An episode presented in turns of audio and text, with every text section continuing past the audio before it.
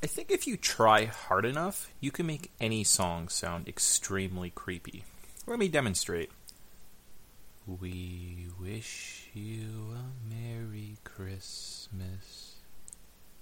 We wish you a Merry Christmas. We wish you a Merry Christmas. Hmm, and Happy New Year. Hello, everyone. Welcome to the Podtendo Podcast, where we analyze, reminisce, and replay the glory of old Nintendo games. We can be contacted on Twitter at Podtendo Podcast, email us at podtendo at gmail.com, or check us out on Facebook at facebook.com slash podtendo. I am your host, Mick. This episode, I am flying solo, just doing a quick one, trying to fill up some time, basically. Now, I'll let you know a little secret. When I first started this podcast, I didn't think I would make it this far. I thought maybe we'd do, you know, five episodes, half a dozen, kind of peter out, realize we're not very good at it. I don't think we have any skill. I know we're not getting a lot of support, and the people that are listening to it are liking it. I think we're pretty good, and once people like, if we do ever get a following, I think we might be fairly successful. Or we're just going to be super underground and niche, and somebody's going to find us in like three years and be like, "These are really weird archives that these two guys have." And I mean, I have a lot of fun just making them myself. So, in saying that, I always planned my favorite game, Super Mario World, to have a big episode 10 because that was a landmark I didn't think I would ever get to. I thought, you know, maybe we'd do one every couple months. It would take me three years. Uh, it's maybe it's four or five months later, and now we're on episode 10. So, I mean, we're clearly clipping along. Maybe our quality could be improved if we did less. But regardless, it was going to be Super Mario World. It was going to be big. I was going to bring my mom in. I played that game with her a bunch, and it'd just be this really cool archive. I'd always have like uh, my family just talking about this game. There was this weird, funny story we had. I, I don't. I guess maybe I'll spoil it a little bit. But basically, we played the game so much that Tyson actually ran away from home, and we had to actually go looking for him because we played Super Mario World so much. So I was really hoping that that title would be the title would be our tenth episode the title I picked today, I think, is just appropriate for it. It isn't Super Mario World, it is Super Mario Land for the Game Boy. The release date was August 11th, 1989. How long to beat has this game at? One hour?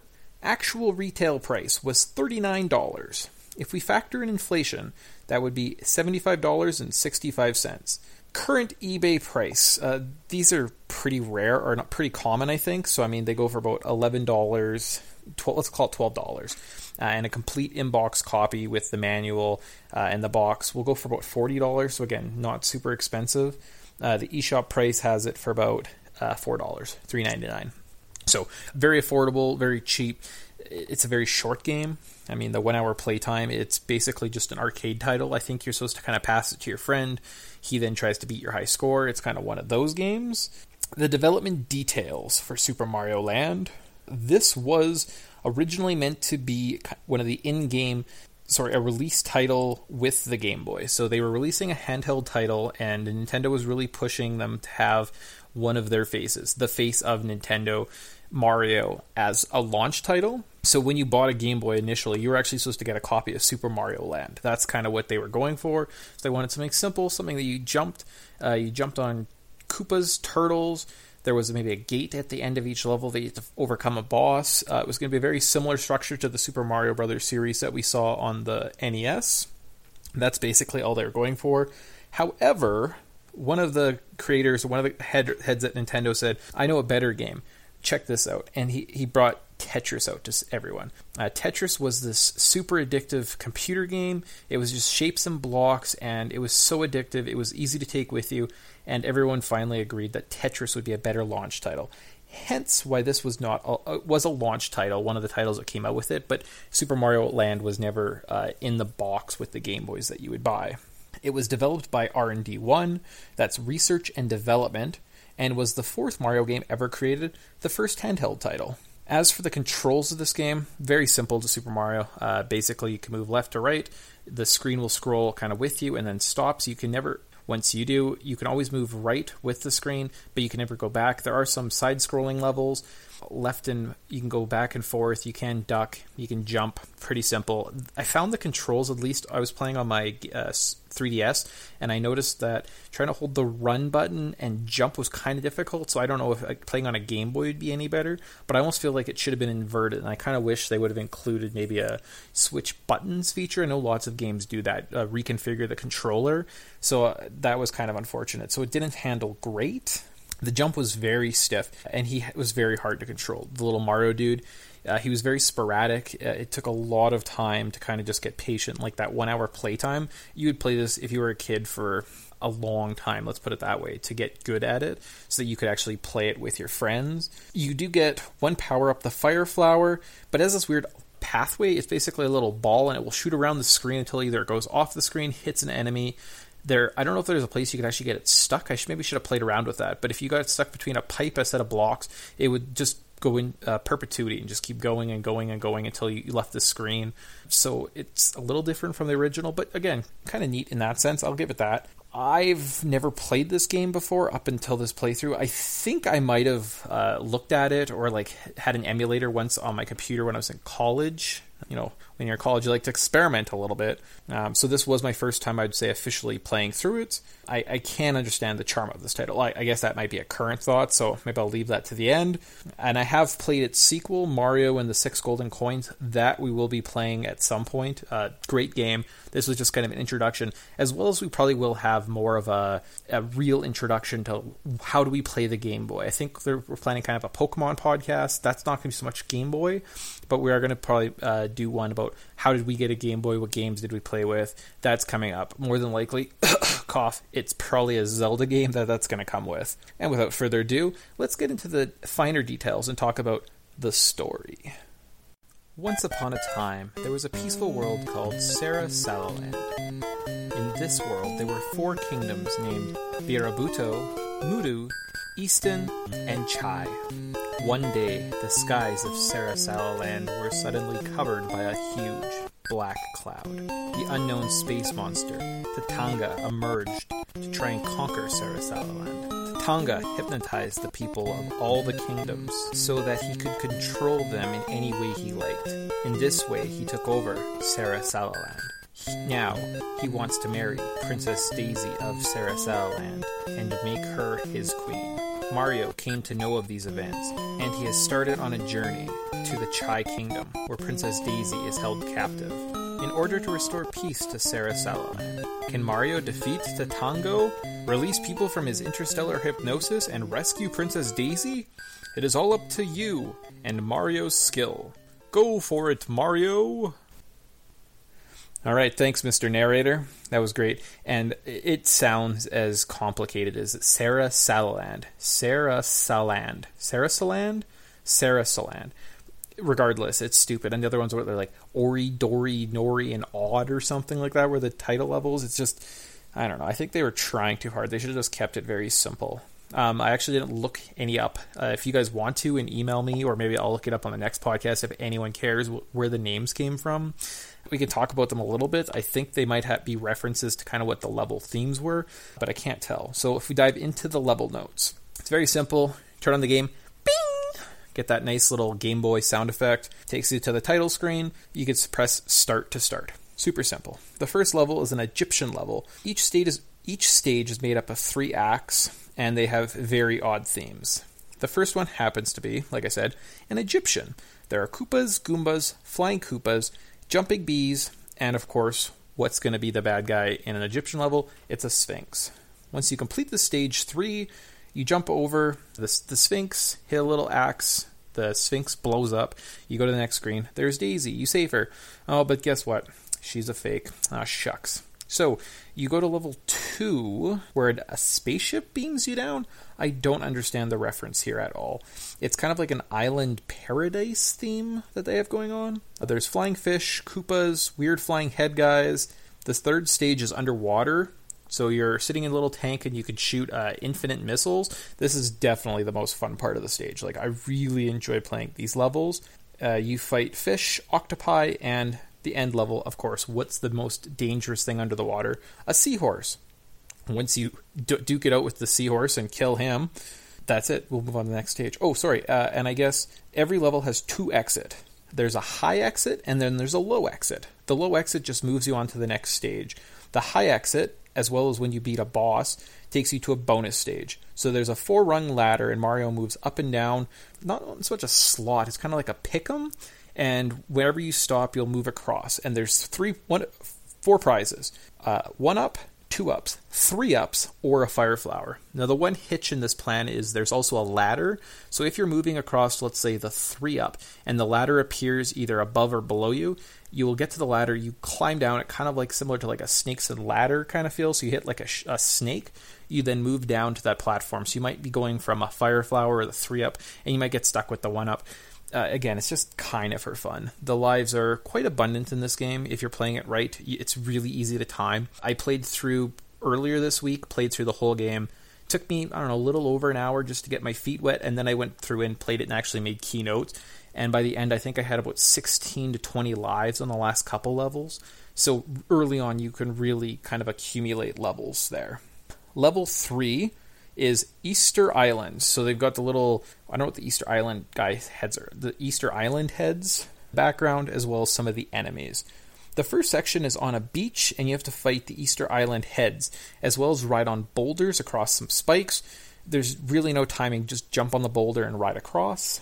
The second second section, you are on a cave, and of course, you fight a bunch of spiders because Easter Island is known for its giant heads and caves. I guess, yeah. And the third second, uh, sorry, the third section gets very meticulous. Unless you have nothing to do, and it was and it was 1989. I think I probably would have quit the game at this point if I wasn't trying to complete it for the actual podcast. You have to fight a rock throwing Easter Island head the best way I found to do this was rather than try and time the jumps on them was if you have either power up, either the Super Mario power up or just the Fire Flower, just take the hit and jump across the gate. Just get out of the stage as quickly as you can. Try not to lose any lives. And with the crazy physics and his stupid jump mechanics, it's it's actually quite difficult. Like I this game, man, this game, early early Nintendo games. I'm glad no one suffered through this with me. Uh, I do have these weird regrets, like when I was playing Zelda 2, where I was felt really bad for Tyson a couple times. Where I was like, man, I can't believe I made Tyson play this game with me. Like it's so dumb. It's just so hard at some points. This game's same. I'm I'm glad I just kind of took the bullet, played this new game just for myself, uh, just to see what it's like. Because some parts of it are just uh, so difficult. The plus side is the 3DS does have save states. I tried to use them as uh, sparingly as possible so at the start of levels just so I could get through it and wouldn't continue because I do, you know, I do other stuff other than just this podcast. I mean, thank God that my life just doesn't revolve around making a 20 minute podcast on Super Mario Land because that would be kind of sad. So because I have other hobbies, I do other things. It's nice to have that kind of feature just so I can get through things and I can still get, for the most part, the, the full experience. Level four, you're in Japan? The theme kind of has that Japanese that I, I, I, if it was made by anyone but Japanese people, I would say it was racist. And it's Japan, so there's bamboo because again, Japan. And the very first enemy in the game, uh, it's a ninja. cough, racism. cough. Mm. That's really all there's. It's bamboo, and ninjas. The ninjas are kind of a cool enemy. Most enemies, when you hit them, Goombas, everything else just dies in one hit. The Koopas, for some reason, are also bombs. So you hit the Koopa shells, you have to kind of make sure you're not standing beside them or the bomb will blow up and hurt you. Uh, the ninjas are neat because when you jump on their heads, they just fall to the ground and they will actually spring back up and come after you. The second stage is super easy. Uh, if you have a dozen lives at this point, the game isn't too hard. Uh, you're definitely going to beat it. The game is very generous with its checkpoints as well. So if you do die and the mechanics or a bomb blows up, a Koopa blows up, a ninja guy maybe you hit him as you're waiting for a jump. He comes and hits you. Uh, a bullet bill catches you. Whatever the case may be, uh, you probably will be sent fairly close to where you just died. And the nice thing is, all the enemies are cleared out for that area. So if there are little spinny fire wheels, or if there's a Goomba right in the way, typically they're gone, and it kind of lets you get to that next obstacle that probably killed you. So that is actually quite nice. Uh, again, kind of that arcade style. It wants to keep going. When they made these games in the 80s, it was arcade mentality. It was make them simple enough with little challenges that keep you wanting to come back with that addictive gameplay. So you pump quarter into quarter into quarter. The problem with the home consoles and the handheld consoles is you've already spent your money. They really need to invest you in this game, make you want to buy the sequels, make you want to tell your friends. So they really had to focus on the word of mouth, and I think that's kind of you're seeing they kind of get it, but they kind of don't get it here, just because some of the difficulty is it's a little hard. The final stage is a flying stage, so very similar to the underwater level, and it's a lot of fun. I made a save state and I actually played through it a couple times because there's lots of blocks, there's enemies, and you can kind of go for a high score. I'll tell you my high, my score at the end. So if you guys ever want to play this at home, don't play it at home. I'll give you that warning now, and I'll give it to you again in the future. Just trust me, it's not worth it. But if you ever do, for some reason, somebody has a gun to your head, you can then compare your score and say, "Hey, I Mickey Podtendo, I almost beat his high score." just this game. Sorry. Slow and steady, and you will finally get to the boss, Tatongo. And you will save Daisy. Uh, Tatongo, the first part has you fighting a cloud that cries. It's kind of actually terrifying. So every time you hit it, it goes meow, meow, meow, meow. I've never heard a cloud cry before, but it sounds terrifying. I kind of want to go shoot at clouds now and see if I can make them cry. That's not going to get the national security coming after me. And the second part is just dodging the projectiles from Tatongo himself. Uh, he shoots th- one one big ball. It turns into kind of branches off into three, and then it will come at you. Uh, the simplest strategies I found is stay as close as you can to the left side of the screen, and all you're doing is just trying to dodge. So focus on as soon as the balls break into three branches, make sure that you're in between either the top or sorry, the middle and the top or the middle and the bottom, and just hit the fire button. You're going to hit him because he is quite a large uh, target moving back and forth. Uh, with enough of that, just really just kind of stay focused. You'll have no problem, and you beat the game. Hooray! You saved Daisy! Again, final score. That's really all there is to the end of the game.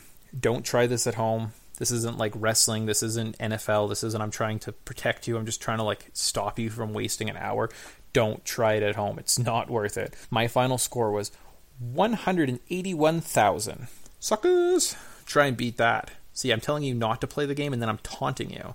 So I don't know what that says about me, but it's it's interesting. What does it say about you? What are you feeling right now? Are you enraged? Are you bored? I hopefully not bored. I'm sorry. I apologize if you're bored. But if you're enraged, bring it on.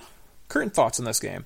Uh, we really need to include a music section somewhere here in my notes again, again, lots of these are uh, podcast games, so I'll have a podcast on. I'll be watching TV, especially these handheld titles. I watched probably, I don't know, a couple discs of one of the Simpsons seasons, so probably didn't play a lot of attention to the game. Although I did turn the sound on a couple times so I could hear the.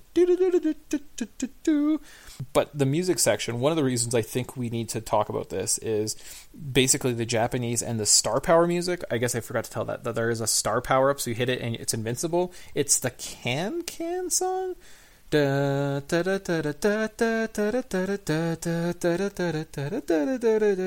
So obviously they were looking for uh, what are those called? Uh, public songs that anyone in the public can use.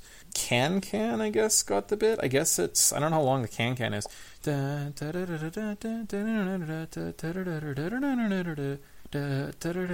So we play it twice. I don't know what is that maybe. What was that 10, 5 seconds. I did fast, so it's maybe 20 seconds. So it's a good chunk of time that you're invincible in this game. Odd. I, I will make a point in the next, maybe to include a music section. I know people like to talk about that. And the graphics, I guess we could also mention. The graphics are terrible. Like, Mario doesn't look like Mario. The Goombas don't look like Goombas. They did okay, but when we talk about the second game, the second game is leaps and bounds. The second game might be better than the regular Super Mario Brothers. So I mean, there's a handheld console game that came out five years after the regular, like the console version. Handheld title, a handheld title that came out five years after the console version, that is arguably uh, better than it. So they they made improvements. Just this was them just trying to you know figure out how it worked. So I guess my current thoughts. It's a fine arcade title for a handheld system doesn't really do it for me. You can tell it definitely has aged, and beca- again, just as uh, to reiterate, it was one of the first attempts at making a game, so I'm not like criticizing it super harshly. They did an okay job for what it is. I won't be playing this game again due to its length, control, and difficulty. And the last thing we'll wrap up with is an Are you buying it? I got two here.